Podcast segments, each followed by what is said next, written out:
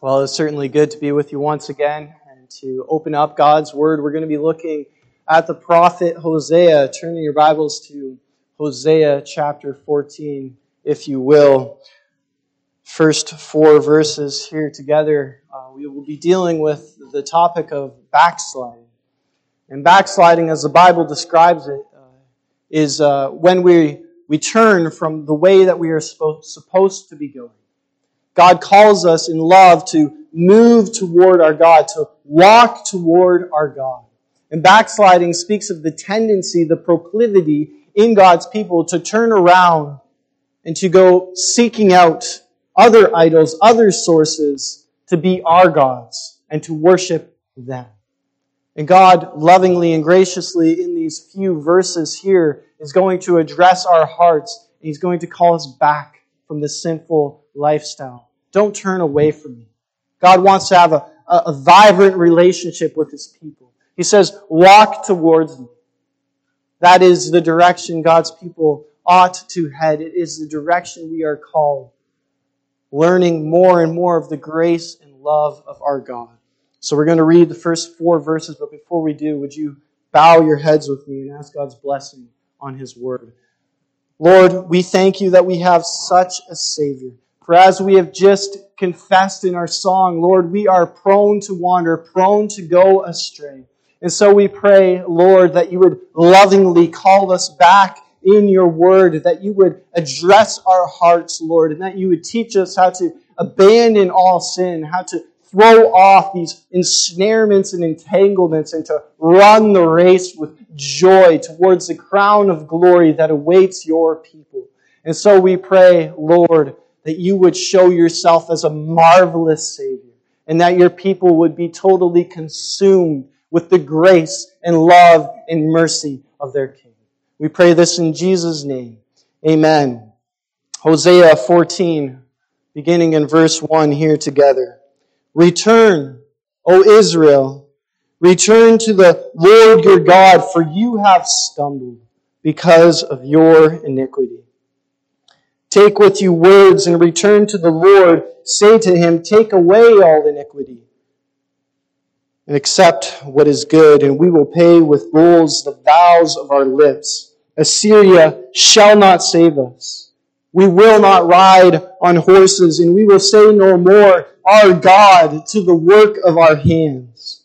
In you, God, in you, the orphan finds mercy.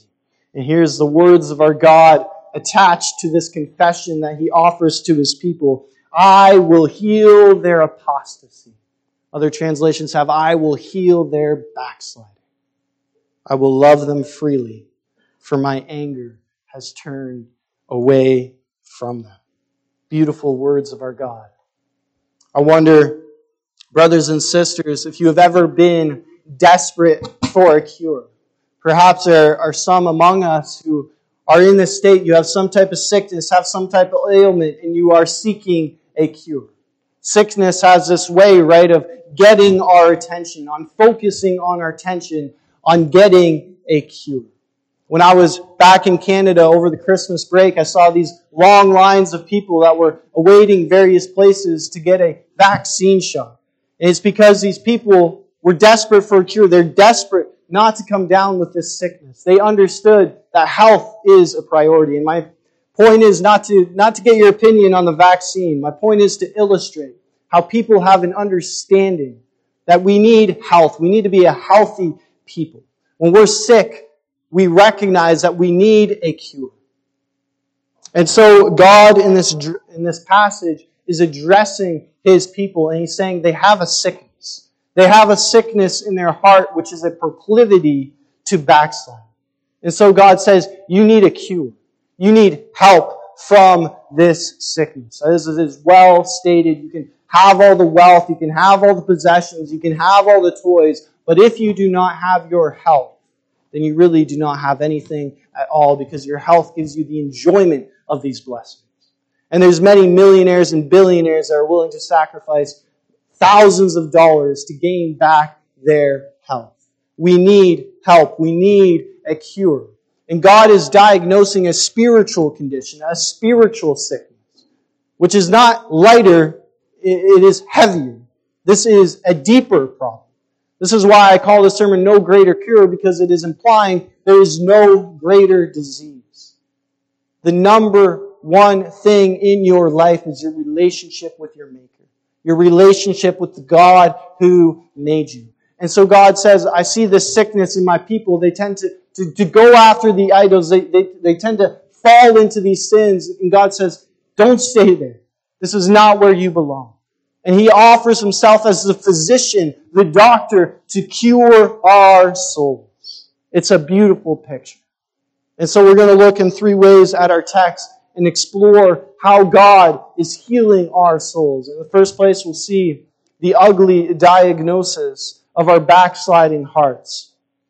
In the second place, we'll see the extravagant healing of God's mercies. And finally, we will see how this is all a profound demonstration of God's love for us. The book of Hosea is built upon a drastic image that is portrayed in the life of the prophet of Hosea.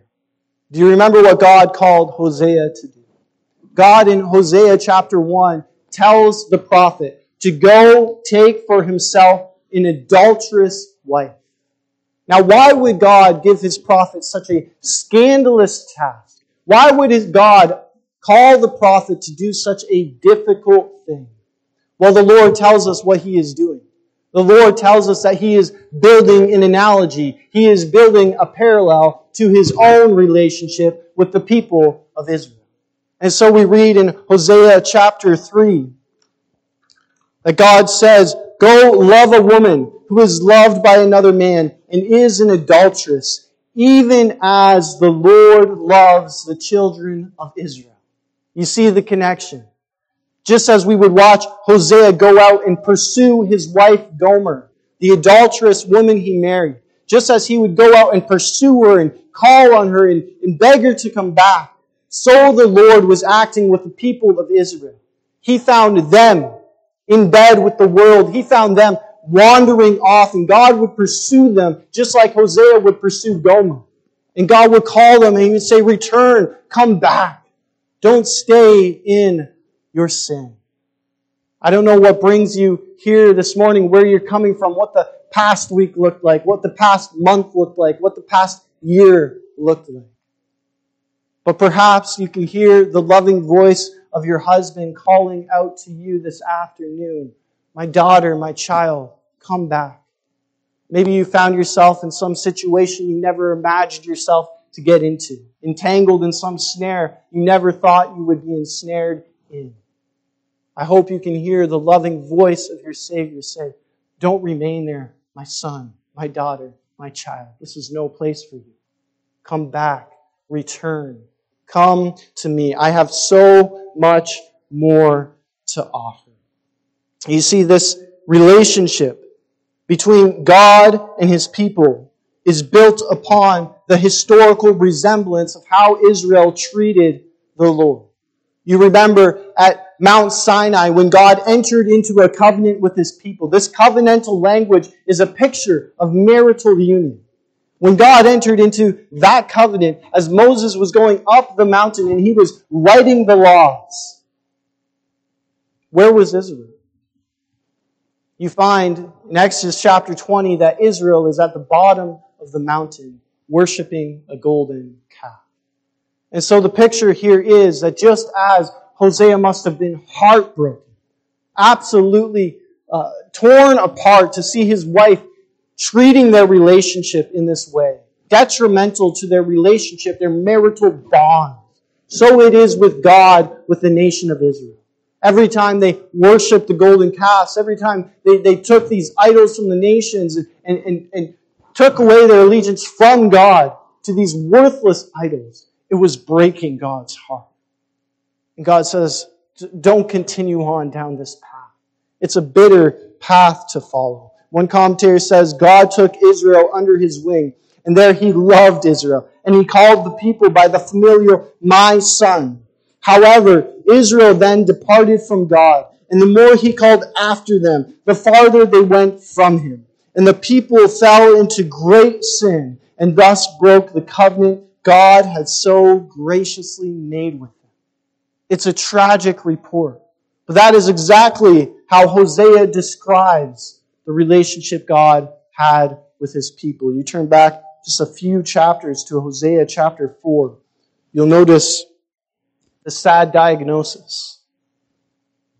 God says, My people, Israel, shall eat, but not be satisfied. They shall play the whore, but not multiply. Because they have forsaken the Lord to cherish whoredom, wine, and new wine, which take away the understanding. My people inquire of a piece of wood, and their walking staff gives them oracles. For a spirit of whoredom has led them astray, and they have left their God to play the whore. It is a tragic and ugly diagnosis of the heart of Israel, but sadly, this is a diagnosis of our own hearts. You see, God entered into a covenant relationship with us. He mercifully entered into this loving relationship out of His own initiative. And we too are called, just like Israel was, to love the Lord your God with all your heart, with all your soul, with all your mind, with all your strength. Yet how often, believer, do you not find that your love is, is turned away from your first love, from God? And you find that the world soon comes knocking at your door, begging you to come away with them. The world is a poor lover in our own hearts is showing this proclivity to follow after the world's suitors. It is an ugly diagnosis. And God would say to Israel, you need to return. You need to come back. The exile Israel is for this very reason, because of the spiritual condition of your heart. And that's why our text begins in Hosea 14 by saying, You have stumbled, Israel. You have stumbled. You have fallen because of your iniquity. So the Lord says, Return. Don't stay there. God seeks out his people. What a loving husband we have. God seeks out his people and he extends this offer. Would you return to me? What a loving Savior we have. And that's where we find our second uh, point the extravagant healing of God's mercies. You know, there's this dilemma that we have here. What is God going to do? Right? We see that God is a covenantal God. He enters into this bond with his people, but Israel has been faithless. Israel has breached the covenant. They have broken the covenant. So the question becomes, what is God going to do? He could have right, rightfully ended it there. But Hosea gives us hope to say that is not God's response. Is God going to say to Israel, I've had enough with you? Is God going to say to Israel, Israel, you've had your chance. I'm moving on to another nation. Or is God saying, I'm done with humanity. I'm no longer going to enter into a covenant with humanity. Hosea gives you hope to believe this is not God's response. God tells Hosea to go find your wife. Go after your wife. Pursue your wife. Because this is what God does with His people. He pursues them. God is a God who is faithful. He cannot deny Himself. And sometimes God will use a severe mercy.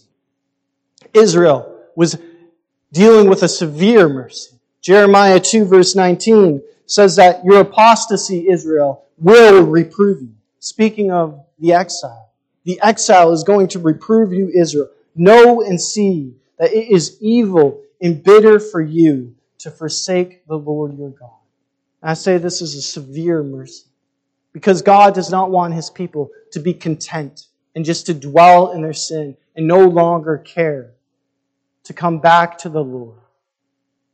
You know, sometimes God will, in the same way, allow us to face the bitter consequences of sin in order to tell us this is not the answer. Stop going to the world. Come to me. It's amazing, isn't it? after so many sermons, after devotions, after conferences, how quickly the world comes a knocking. And it offers itself like, like our entertainment is more amusing. Our, our debauchery is more fun. It's not. It's not. And sometimes the Lord will allow us to taste the bitterness of, our, our sins' consequences so we know this is, this is not going to satisfy us. This is ruining us. And so then we turn to the Lord. It's like the prodigal son, right? It's not until he spent all he had that he wanted to return home. And he remembered that his father was lavish and abundant. So the Lord tells Israel to come home like the prodigal son's father. He is standing over the borders of his home. He has his arms stretched out wide and he's saying, Return, my son, my daughter, return. Come back. Don't stay there. And it, God will teach Israel how they can do this. So beautiful. Verse 2, what does God say? God says to Israel, Take with you words and return to the Lord. God stoops so low here. He, he's such a God. He's so compassionate. He teaches Israel what they can say to come back to Him. You know, sometimes when we, when we do something dumb, when we, when we make a mistake in our relationship, where we hurt our spouse or we hurt our father or, or mother or we hurt a friend, we at times don't even know what to say. We, we, we, we can just become caught up in and how stupid our action was, and we don't even know how to fix the situation. How can we change this relationship? And God stoops down and He says, Israel, I don't want you to think like that. I don't want you to keep walking off. Here's words you can take with you. Here's what you can say. And He, he puts right next at the, at the tail end of this confession God asserts this promise that I will heal their apostasy. So he's telling them, you come to me with this, this confession, these words, then I will heal your apostasy. I will bring you back in my arms. That's how loving our God is. Now this phrase, take words, is not saying, here Israel, uh, repeat this chant. Uh, say these words and you're going to unlock the key in heaven and everything's going to be a-okay. No, what this speaks of, take words and say, Take this confession on your lips. Say it in a genuine manner. Israel, take these words and say this, confess what you have done, and I will take you back. Take with you words and return to the Lord. Say to him, Take away all iniquity, except what is good. You see that God teaches us here how to confess, how to repent, how to return to him. Take away all iniquity. This is a plea for forgiveness. And all forgiveness, or sorry, all relational strain, the healing for that begins with forgiveness. Forgiveness is the antidote. It is the cure. It is what allows us to come back to God. Lord, would you take away our iniquity? Don't view us according to our iniquity. Don't view us according to our shame. Don't view us according to all the idols that we've watched, or sorry, all the idols that we've served. Would you just view us according to your mercy and your steadfast love? Right? You, you read in Scripture of, of, of how our sin can often shape how we think God is going to view us. For instance, the prodigal son, when he came home, what did he think his father would look at him as? Oh, he's gonna, he's gonna just perhaps allow me to be a servant. But the prodigal son's father was not like that. No, you're my son. I'm, I'm throwing a feast for my son. And you can imagine how Gomer would have felt when her husband came and found her in the sex slave industry of the day. You can imagine how she would have thought, my husband's never going to look at me the same way. He's going to look at me according to my sin, according to how badly I've messed up. And sometimes we can have the same view that, that God is going to look at us according to our sins, according to how bad we have, have broken this relationship with our God. And Hosea gives us so much hope to say that is not how God responds. God chooses to love us freely, to see us as his own son or daughter. It's a beautiful response of our Lord, but we see this general confession leads into a specific confession of sin. In verse 3, there's three things that Israel confesses. They say, Assyria shall not save us, and we will not ride on horses. Now, this phrase, ride on horses, is speaking of Egypt, the Egyptian power of the day. And so when you study the book of Hosea, you'll find that Israel kept uh, flip flopping between these two empire powers. And the reason was sometimes Assyria seemed like they were a more powerful nation. So then the nation of Israel say, would say, we're with Assyria. That's our ally. We're teaming up with that empire. But then at other times, Egypt would seem like they're a bit more powerful, so they would say, oh, never mind, not, not Assyria. We're with Egypt. Egypt is the stronger nation. That's our ally. And God is saying, you need to repent of this. Why? Because your help, Israel, your saving does not come from the nations. Your saving comes from your God. God alone is your protection. Maybe you need to hear that right now. You know, we see how God has so humbled the leaders of our world in the last few years and how, you know, America and Canada, um, our hope does not rely, brothers, on the presidential office. Our hope relies that there is a king enthroned in heaven. That's where he sits. And so God says that in the book of Hebrews that he, he shakes the shakable and so that people see what is unshakable. And we see that he's doing this with the nations, that he's showing people your, your hope, your security is not in Assyria, it's not in Egypt, it's not in Canada, it's not in the States. Your hope is in heaven. That is where we need to look. That is where our security lies. And Israel confesses one more thing. They say, and we will say no more. End of verse 3. We will say no more our God to the work of our hands. As we have just noted, Israel had this proclivity to make idols. They, they had an idol factory, as Calvin puts it, that they were constantly making idols with their own hands and then getting idols from the gods of the other nations and including it in their own worship. And we have the same heart, brothers and sisters, to make idols of this world. And God teaches us to be specific about our confession. Now, why is that? Is it because God is unaware of the sin that we have committed? No, God knows all things.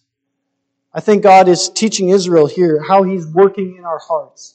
You see, when we specifically confess a sin, it shows, for one, that we have a genuine heart, that we want to change in this area.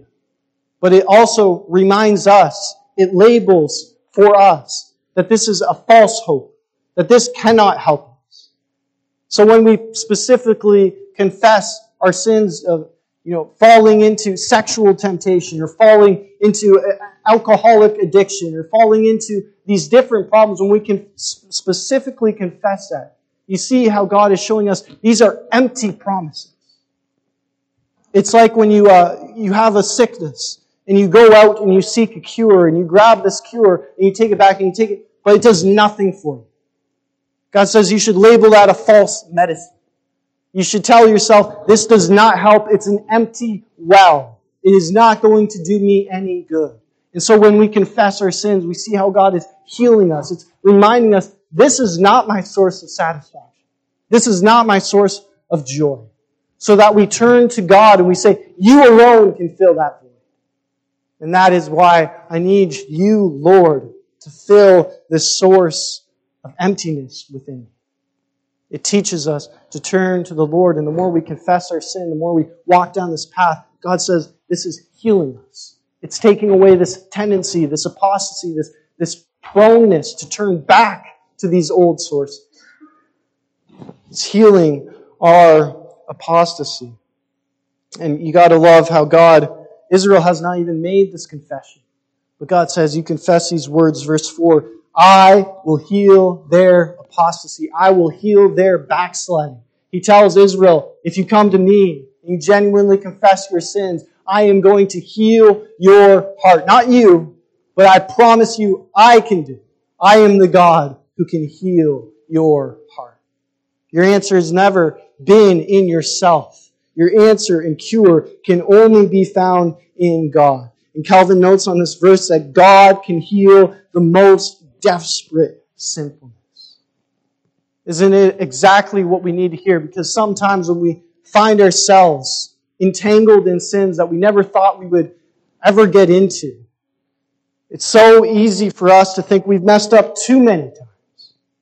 There's no way that God is still going to love a sinner like me. There's no way that His grace could still provide for someone like me. And Hosea gives you so much hope to say that, it, that God is not just leaving you, abandoning you, but He's there in the mess. And He offers His help. He says, You come to me, you confess, you return, return, and I will heal your heart. What a beautiful Savior we have. You know, Hosea, Hosea knew when he married Gomer, he knew that she had an adulterous heart, that it was in her nature. What is God showing us there? I believe God is showing us that when He entered into a covenant relationship with us, He understood, dear believer, that you were a sinner. That you had a sinful proclivity, a proclivity to return to your sins. And God is not minimizing sin here. He's not making light of sin. But He's also teaching you that He's not thrown off and completely shocked about the state of His people. You know, when He entered into a covenant, He knew you were a sinner in heart. He knew you had a proclivity to sin. And so He, he is showing us here that He doesn't just throw us off, but He comes near. He comes near. He says, Come back to me. John says that if anyone does sin, we have an advocate with the Father, Jesus Christ the righteous. You see what God does? He says, I don't want you to remain in your sin. What I want you to do is confess so that our relationship can heal, it can be restored. This is the hope we have.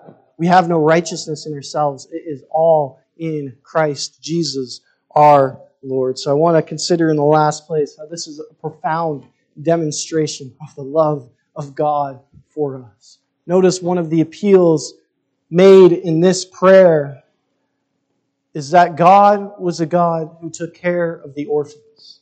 It's an interesting note, isn't it? End of verse 3. In you, the orphan finds mercy. Perhaps you look at that verse and you say, what does orphans have to do with Israel being received by God? Israel was taking into account that from the very inception of the nation, from the very beginning, God was a God who looked after the most overlooked in society. God was a God who took notice of those who were orphans, who everyone else just bypassed. And God had care and compassion for them. You'll find Exodus 20, Mosaic covenant. God enters into a covenant with his people. Exodus 22, God tells his people, You shall not mistreat any widow or fatherless child.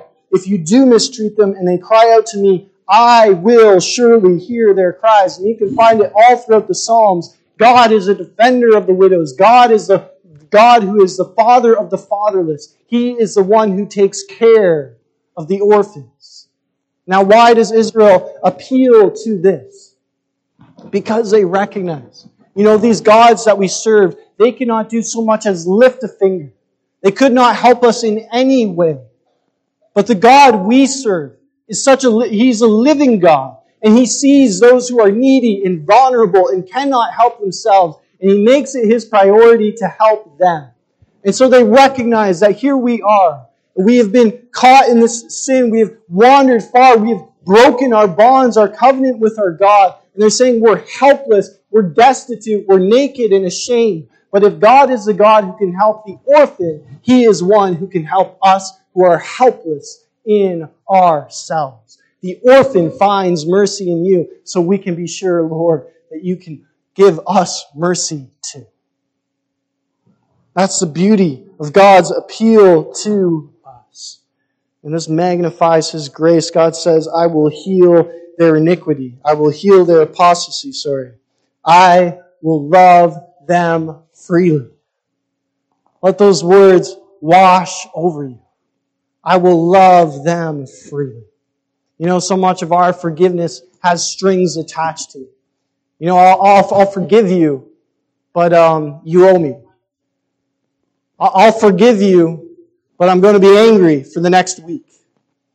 I will forgive you, but you ever do something like that again, and I'm bringing up everything you've ever done. Right? So much of our forgiveness has these terms and conditions that we set in our minds. God's forgiveness is not so. And thanks be to God, He does not forgive like us. God tells Israel, You come to me with confession. I'm going to lavish you with this love that is free. I'm not going to look at you according to your sin. I don't have terms and conditions attached to it. I'm going to love you freely. Remember, Israel, I didn't choose you because you were such a mighty nation. Remember, Israel, I did not choose you because of what you could give me. I chose you because of my free, sovereign love. And it is because of my free, sovereign love that you have a basis to be assured that this love is willing to extend to you in the midst of your sin, in the mess of your sin. This is the love of God for us. He loves us freely. You know, so much of our love is so fickle. It's here one day, gone tomorrow. Not the love of Jesus Christ, who is the same yesterday, today, and tomorrow. He pursues us with this everlasting love. This is where you need to find your basis, believer. That God chose you before the foundation of the world. God chose you when you were dead in your sin. God did not choose you when you're all beautiful and well put together. God chose you even in your sin. And so you can be assured that even when you find yourselves in sin again, and you're distraught about that, that that is the reason you can get back up again. Wow, how my God loves me. How Gomer must have been floored to see her husband coming to her door. Hosea, what are you doing here? And she probably thought, my, my husband's here to accuse me, to tell him how much he's, he's hurt, I've hurt him. No, that is not why Hosea was there. Hosea was there to take back his wife. Return with me, Gomer. And you can just imagine how Gomer's heart must have erupted with, with, with joy and thankfulness. What kind of husband do I have that he still loves me in the midst of my messed up sin? You see the beauty of God's love for you. It is not love like we often see here on earth. It is a divine love. It is the love of God Himself. You can imagine as Hosea was going to these dark streets and alleyways and corners, how the rumors and the gossip would have spread. You know, this is, this is no place for a prophet of God. What, what is Hosea doing in these regions? Someone comes up to Hosea and says, Hosea, what are you doing here? And Hosea responds, I'm looking for my wife. Wow. As you make your way through Scripture, you see there's this paradox that's seemingly impossible to solve. How is it that you have a God that is holy, holy, holy, before whom the angels are crying out about his perfection and all of his attributes and all of his glory? How is it that this God is going to enter into relationship with sinners like you and like me? And the answer is that God would have to send his own son on a similar rescue mission as that of Hosea, sending him into the dark streets and corners and alleyways of our world to rescue for himself a bride. And the Bible teaches that God so loved the world that he sent his son into the world and he would pay with his own blood. By his blood, he has ransomed a bride. And dear believer, it is this blood that has bought you, that will be the same blood that will heal you, from your sin sick, your, your sick sinfulness. The Lord is able to do it by His great love for you. You see, the love of God is more expansive than the universe. It is higher than the heavens. It is deeper than the seas. It is stronger than death itself. For nothing can separate us from the love of God which is in Christ Jesus our Lord. So when you falter, when you stumble, when you find yourself in places you know you should not be, remind yourselves of how extraordinary this love of God is. He will pick you up from your feet. And when you confess your sin and you come to Him, He has open arms. I'm not going to look at you as an adulterous wife. I'm going to look at you as my wife. Wife.